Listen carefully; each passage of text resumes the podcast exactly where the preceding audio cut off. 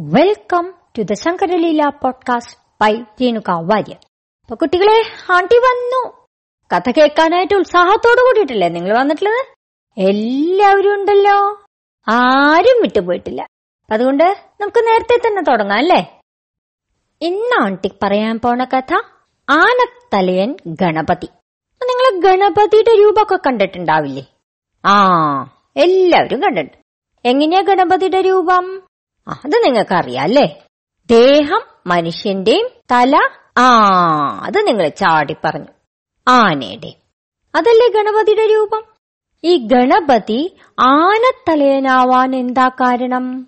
അതാണ് ആണ്ടി ഇന്ന് പറയാൻ പോണത്. തല ഇങ്ങനെ ആനത്തലയായതിനെ പറ്റിയിട്ട് കുറേ കഥകളുണ്ട്. അതീന്നൊരു കഥയാണ് ആണ്ടി ഇപ്പൊ പറയണത്. അത് എങ്ങനെയാന്നോ? ശ്രീ പാർവതി ഉണ്ണി ഗണപതിയെ പ്രസവിച്ചു കിടക്കുകയായിരുന്നേ ഉണ്ണി ഗണപതി ഉണ്ടായി എന്നറിഞ്ഞപ്പോ ദേവലോകത്തെ എല്ലാവരും ഭയങ്കര ഉത്സവത്തിലായി. ഉണ്ണി ഗണപതിയുടെ അച്ഛനാരാ? ആ അത് നിങ്ങൾക്കറിയാം. പരമശിവൻ. പരമശിവനും ശ്രീ പാർവതിക്കുമല്ലേ ഉണ്ണി ഉണ്ടായിട്ടുള്ളത്? എല്ലാവർക്കും ഭയങ്കര സന്തോഷായി. ദേവലോകം മുഴുവൻ ആഘോഷം. എവിടെ പരമശിവന്റെയും ശ്രീ പാർവതിയുടെയും താമസിക്കുന്ന സ്ഥലം? ആ തന്നെ. കൈലാസ പർവതം എല്ലാവരും കൈലാസത്തിലേക്ക് ഈ ഉണ്ണി ഗണപതിയെ കാണാനായിട്ട് വന്നു. എല്ലാ ആഘോഷങ്ങളും കഴിഞ്ഞിട്ട് ഓരോരോ ദേവന്മാരായിട്ട് പിരിഞ്ഞുപോയി. അവർ പോകുമ്പോ എല്ലാവരും വന്ന് ശിവനെയും നമസ്കരിച്ചു ശ്രീ പാർവതിയെയും നമസ്കരിച്ചു ഉണ്ണി ഗണപതിയെയും കണ്ടൊന്ന് ജസ്റ്റ് ഒരു ഉമ്മയൊക്കെ കൊടുത്തിട്ടാണ് പോണത്. അങ്ങനെ എല്ലാവരും പോയി.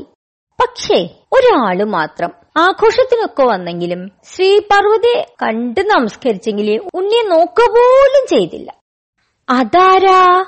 അതോ ശനി ഭഗവാൻ. ശനി ഭഗവാനാണ് ഗണപതിക്കുട്ടിയെ നോക്കാൻ പോലും തയ്യാറാവാതെ പോവാൻ പോയത്. അപ്പോ ശ്രീപാർവതിക്ക് ഒരു ബുദ്ധിമുട്ട്. ഇതെന്താ ഇങ്ങനെ ഈ ശനിദേവൻ എന്താ എന്റെ ഉണ്ണിയെ നോക്കാതെ പോണേ? ഉണ്ണിയെ ഇഷ്ടായിട്ടില്ലായിരിക്കോ ഇനി? എന്ന് ചോദിച്ചു. എന്താ ശനി? ഉണ്ണി ഒന്ന് നോക്കണേയില്ലല്ലോ എന്തു പറ്റി? എന്റെ ഉണ്ണി ഒന്ന് കണ്ട് അനുഗ്രഹിക്കൂ. അപ്പൊ ശനി പറഞ്ഞു അത് ശരിയാവില്ല. ഞാൻ നോക്കിയാൽ ഉണ്ണിക്ക് അപകടേ പറ്റുള്ളൂ. അതുകൊണ്ട് ഞാൻ നോക്കാതിരിക്കുക നല്ലത്. അതെന്താ? അങ്ങനെയൊന്നും സംഭവിക്കില്ല. അത് എനിക്കൊരു ശാപം കിട്ടിയിട്ടില്ലേ? ദേവിക്ക് ഓർമ്മയില്ലേ അത്? അത് ശരിയാണ് കേട്ടോ അത് പാർവതി ദേവിക്ക് ഓർമ്മയില്ലാഞ്ഞിട്ടാ ശനി ഭഗവാനെ ഒരു ശാപം കിട്ടിയിട്ടുണ്ട്. അതെന്താന്നാ? ശനി ഭഗവാൻ ആരെ നോക്കിയാലും അവർക്ക് എന്തെങ്കിലും അപകടം പറ്റും. അതാണ് ശാപം. അതാരെ കൊടുത്തേന്നറിയോ? ശനി ഭഗവാന്റെ ഭാര്യ തന്നെയാ അത് കൊടുത്തേ. അതെന്താ അങ്ങനെ പറ്റിയേ? അതോ ശനി ഭഗവാൻ ഒരു പ്രാവശ്യം പരമശിവനെ ധ്യാനിച്ചുകൊണ്ടിരിക്കുകയായിരുന്നു. പരമശിവന്റെ പരമഭക്തനാണ് കേട്ടോ ശനി ഭഗവാൻ. ധ്യാനിച്ചുകൊണ്ടിങ്ങനെ ഇരിക്കുമ്പോ ഭാര്യ ദാമിനി കയറി വന്നു. കയറി വന്നത് കഷ്ടകാലത്തിന് ശനി ഭഗവാൻ കണ്ടില്ല. ധ്യാനിച്ചോണ്ടിരിക്കല്ലേ അപ്പൊ ഈ ഭാര്യ ഉണ്ടല്ലോ പെട്ടെന്ന് തെറ്റിദ്ധരിച്ചു. ആഹാ എന്നെ അപമാനിക്കുകയാണ് അല്ലെ? ഞാൻ കേറി വന്നിട്ട് എന്നെ ഒന്ന് നോക്കിയത് പോലുമില്ല അല്ലേ? എന്നെ അപമാനിച്ചതിന് ഞാൻ ദാ നിങ്ങളെ ശപിക്കുന്നു. നിങ്ങൾ ആരെ നോക്കിയോ ആ ആൾക്ക് എന്തെങ്കിലും അപകടം ഉറപ്പായിട്ടും പറ്റും. ഇത് എന്റെ ശാപം. അതുകൊണ്ടാണ് ശനി ഭഗവാൻ ഉണ്ണി ഗണപതിയെ നോക്കാതിരുന്നത്. ഈ ശനി ഭഗവാൻ ശ്രീ പാർവതിയുടെയും പരമശിവന്റെയും ഭക്തനല്ലേ? അതുകൊണ്ട് അവർക്കൊന്നും ഒന്നും പറ്റില്ല. അത് നല്ല ഉറപ്പാ. മുതിർന്ന ദേവന്മാരായതുകൊണ്ട് അവർക്കും ഒന്നും പറ്റുമൊന്നുമില്ല പക്ഷെ ഈ ഉണ്ണി ഗണപതിയോ അപ്പ ജനിച്ചിട്ടല്ലേ ഉള്ളൂ? ഈ ദൃഷ്ടിദോഷമൊന്നും തടുക്കാനുള്ള ശക്തിയായിട്ടില്ലല്ലോ. അതുകൊണ്ട് തന്നെ ഉണ്ണിഗണപതിയെ പോലെയുള്ള ചെറിയ ആളുകൾക്ക് അപകടം എന്തായാലും സംഭവിക്കും. തടുക്കാനുള്ള ശക്തി ഇല്ലാത്തോണ്ട് അപ്പൊ ശ്രീ പാർവതി പറഞ്ഞു ശാപൊന്നും എന്റെ മോനെ ഏൽക്കില്ല. കാരണം എന്റെ ഉണ്ണി പരമശിവന്റെയും എന്റെയും മകനാണ്. അതുകൊണ്ട് ശാപൊന്നും ഏൽക്കാൻ പോണില്ല. ശരിക്കും നോക്കിക്കോളൂ. ശനി ഭഗവാൻ പറഞ്ഞേ വേണ്ട ദേവി അപകടം ഞാൻ കാരണം വരുത്തണ്ട. ശ്രീപാർവതി ഒരിക്കലും അത് സമ്മതിക്കുന്നില്ല. ശ്രീപാർവതി ചോദിച്ചു ഈ ശാപം എന്നൊക്കെ ഒഴിവൊഴിവ് പറഞ്ഞിട്ട് എന്റെ മോനെ നോക്കാത്തത് എന്റെ മോനെ ഇഷ്ടാവാത്തോണ്ടാണ് അല്ലേ? നല്ലൊരു കുഞ്ഞി വാവ. അതിന് നിങ്ങൾക്ക് ഇഷ്ടായില്ല അല്ലെ? ബാക്കി എല്ലാവരും വന്നു അനുഗ്രഹമൊക്കെ കൊടുത്തു. നിങ്ങൾക്ക് മാത്രം ദോഷം. നോക്കൂ അവന്റെ മുഖം എത്ര മംഗളകരമാണ്. നിങ്ങളിപ്പോ അവനെ നോക്കിയെന്ന് വെച്ചാൽ നിങ്ങൾക്കുണ്ടായിട്ടുള്ള ദോഷം പോലും തീരുകയാണ് ചെയ്യാ. നോക്കൂ എന്തായാലും എന്റെ മോനെ ഒന്ന് നോക്കി അനുഗ്രഹിക്കൂ. എന്നാലും ശനി ഭഗവാന് പേടിയാണേ. കുട്ടിക്ക് എന്തെങ്കിലും അപകടം പറ്റിയെന്ന് വെച്ചാൽ പിന്നെ ജീവിതകാലത്തിൽ ആ വിഷമം തീരുവോ? ഇല്ലല്ലോ. ഇത് എന്തുകൊണ്ടാ ശനി ഭഗവാൻ പറഞ്ഞത് നോക്കാൻ പറ്റില്ലാന്ന്? അതന്നെ. ശനി ഭഗവാന് ഒരു ശാപമുണ്ട്. എന്താ ശാപം? ആരെയെങ്കിലും നോക്കിയാ അവർക്ക് അപകടം പറ്റുന്നു. അല്ലേ? അത് നേരത്തെ കേട്ടില്ലേ? പാർവതീദേവിയുടെ ആജ്ഞയല്ലേ? അനുസരിക്കാതിരിക്കാൻ പറ്റുമോ അപ്പൊ ശനി ഭഗവാൻ എന്ത് ചെയ്തു എന്നോ മുഖം അങ്ങനെ പൊത്തിപ്പിടിച്ചു. മുഖം പൊത്തിപ്പിടിച്ചിട്ട് കണ്ണിന്റെ ഒരു കോണിക്കൂടെ ഗണപതിയെ നോക്കാന്ന് വിചാരിച്ചു. അങ്ങനെ നോക്കാൻ തുടങ്ങുമ്പോ ശ്രീ പാർവതി പറഞ്ഞു ആയ് അതൊന്നും പറ്റില്ല. ഇങ്ങനെയൊന്നും അല്ല ഒരു കുട്ടിയെ കാണുക. നേരെ ചൊവ്വയെ കാണണം. മുഖത്തുനിന്ന് കൈയെടുത്തിട്ട് നേരെ ചൊവ്വയെ കാണൂ. എന്നിട്ട് അനുഗ്രഹിക്കൂ. അത് പറഞ്ഞപ്പോ ശനി ഭഗവാന് വേറെ ഒരു നിവൃത്തിയില്ലാണ്ടായി. അദ്ദേഹം മുഖത്തുനിന്ന് കൈയൊക്കെ എടുത്തിട്ട് ഉണ്ണി ഗണപതിയുടെ മുഖത്തേക്ക് നോക്കി. നോക്കിയതും ശ്രീ പാർവതി അയ്യോ എന്ന് പറഞ്ഞിട്ട് അങ്ങോട്ട് ബോധം കെട്ട് വീണു. എന്താ പറ്റിയേ? ഉണ്ണി ഗണപതിയുടെ കഴുത്തിന്റെ മുകളിൽ തലയില്ല. താഴെ വീണ് കിടക്കണം ദേവകളൊക്കെ പോയിട്ടുണ്ടായിരുന്നല്ലോ. മഹാവിഷ്ണുവും ബ്രഹ്മാവും ഒക്കെ അവിടെ തന്നെ ഉണ്ടായിരുന്നു. എല്ലാവരും കൂടി ഓടി വന്നു. നോക്കിയപ്പോ എന്താ ശനി ഭഗവാൻ ആകെ വിഷമിച്ച് നിക്കണുണ്ട് ഉണ്ണിഗണപതിയുടെ കഴുത്തിന്റെ മുകളിൽ തലയില്ല. പരമശിവനും ആകെ സങ്കടായിട്ടാ. ആദ്യമായിട്ടുണ്ടായ ഒരു ഉണ്ണിയാണ്. അതിപ്പോ ദേ ഇങ്ങനെയായിപ്പോയല്ലോ ശനി ഭഗവാൻ പറഞ്ഞു ദേവാ എന്റെ കുറ്റല്ല. ഞാൻ ഒരുപാട് പറഞ്ഞതാ. ഞാൻ നോക്കില്ല ഞാൻ നോക്കില്ല നോക്കിയ എന്തെങ്കിലും അപകടം പറ്റുന്നു. അപ്പോ ദേവിക്കായിരുന്നു നിർബന്ധം. ഞാൻ നോക്കിയേ പറ്റൂ. അല്ലെങ്കിൽ ശപിക്കും എന്നൊക്കെ പറഞ്ഞു. നിവൃത്തിയില്ലാണ്ട് ഞാൻ നോക്കിപ്പോയതാ ദേവാ. എന്റെ ഭാഗത്തുനിന്ന് തെറ്റൊന്നും പറ്റിയിട്ടില്ല. എന്നോട് ദേഷ്യം തോന്നരുതേ.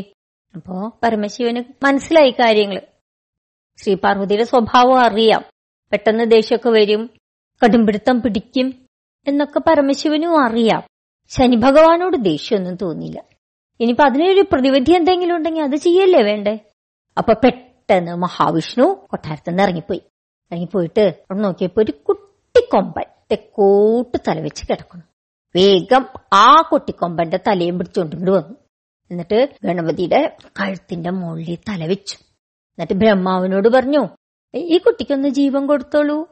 ബ്രഹ്മാവ് ആ കുട്ടിക്ക് ജീവൻ കൊടുത്തു. ഉണ്ണിഗണപതി കണ്ണു തുറന്നു. ശ്രീപാർവതിക്കും സന്തോഷായി. ആനയുടെ തലയാണെന്നുണ്ടെങ്കിലും മോൻ ജീവിച്ചിരിക്കണ്ടല്ലോ ശനി ഭഗവാനോട് ദേവി മാപ്പു പറഞ്ഞു. എന്നോട് ക്ഷമിക്കണം. ഞാൻ ആവശ്യമില്ലാതെ കടുംപിടുത്തം പിടിച്ചതാണ്. അതുകൊണ്ടുണ്ടായ സംഭവങ്ങളാണ്. എന്റെ തന്നെയാണ് തെറ്റ്.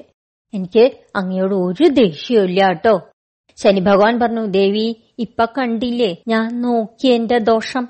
ഞാൻ എത്ര പ്രാവശ്യം പറഞ്ഞതാ വേണ്ട വേണ്ട വേണ്ടാന്ന്. ദേവി തന്നെയല്ലേ എന്നോട് നിർബന്ധമായിട്ട് നോക്കണം. അല്ലെങ്കിൽ ഞാൻ ശപിക്കും എന്നൊക്കെ പറഞ്ഞത്. ഇപ്പോഴെന്തായി? ശ്രീ പാർവതി പറഞ്ഞു ശരിയാണ്.